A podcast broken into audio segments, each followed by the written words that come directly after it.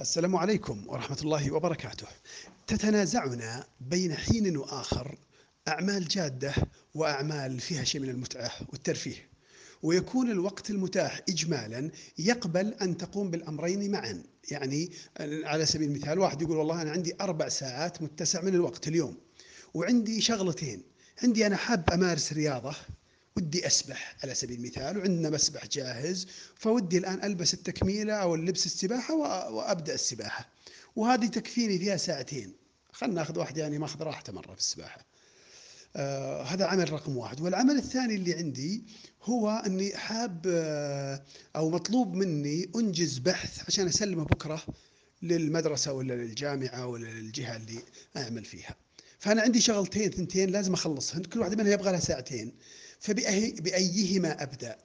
هل ألعب وأوسع صدري ثم أنتقل للعمل الجاد فأنجزه، أو أنجز العمل المطلوب مني ثم أنتقل للعمل الممتع أو الترفيه فأمارسه؟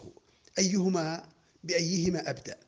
والجواب الذي أتحدث لكم عنه من خلال تجربة شخصية ومن خلال قراءة عدد كبير من الأدبيات في هذا المجال أن تبدأ بالأمر الجاد قبل أن تبدأ بالأمر الممتع أو اللهو أو اللعب.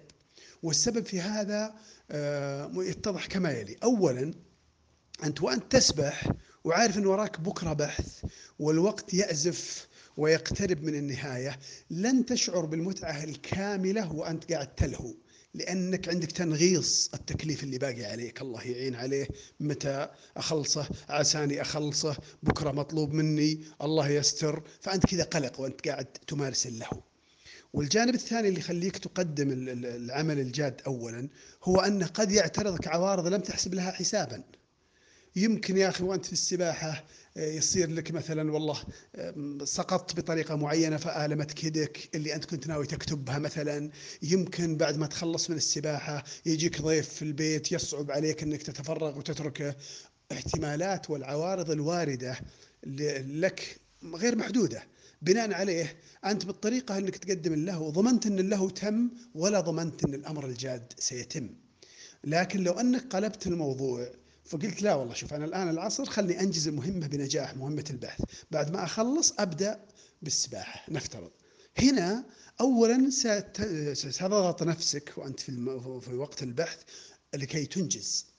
فعندنا ضمان أن في دافع لك، كأن المتعة أو اللهو أو السباحة أو غيرها هي مكافأة لك على إنجازك، فأنت قاعد تتحرى متى تجي مكافأة، فستجد أنك تعمل بكل كفاءة وجدية وسرعة لإنجاز المهمة. وستجد أنك أثناء من عوامل مرجحة لتقديم الجد قبل اللهو، ستجد أنك وأنت قاعد تنجز بطبيعة النفس في الأعمال الجادة تحاول تصرفك. فإذا كنت تبحث في الكمبيوتر تقول لك وبحثت في موقع طلع رابط ثاني تروح تفتحه، وشفت مقطع فيديو تكمل. فالنفس بطبيعتها تهرب من هالعمل الجاد، لكن أنت لأنك عارف أن أي وقت امتداد لوقت البحث سيؤثر على وقت اللهو، ستترك كل الصوارف وتركز على إنجاز المهمة بنجاح، وهذا شيء إيجابي. والأمر الثالث، أفرض أن عرض لك عارض وجاءك ضيف على ما قلنا سابقا، فلما يجيك ضيف وأنت أنجزت الواجب تستقبله بصدر الرحب وتستقبله وأنت ما عندك مشكلة، لأنك أنجزت المهمة المطلوبة بنجاح. فهذا تقول هذا ترفيه وجاني ضيف، والضيف هذا وسيع صدر مثلا، فأنا أقوم بالواجب وملحوق على السباحة.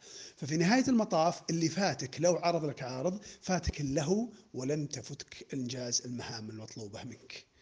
لذلك وصيتي لنفسي ولكم، إذا كان بالإمكان أن تقدم أحد الأمرين اللهو أو الجد فابدأ بالجد أولا لضمان الانتهاء منه، لأن النفس تحاول تصرفه بأي طريقة، ثم بعد ذلك استمتع باللهو المباح وأنت ضميرك مرتاح أنك أنجزت المهمة بنجاح، ولا تشعر بأي ثقل ولا تعب ولا إجهاد حول مدى إمكانية تحقق ما تريد من عدم تحققه. تمنياتي لكم بيوم سعيد وأعمال منجزة ولهو كذلك.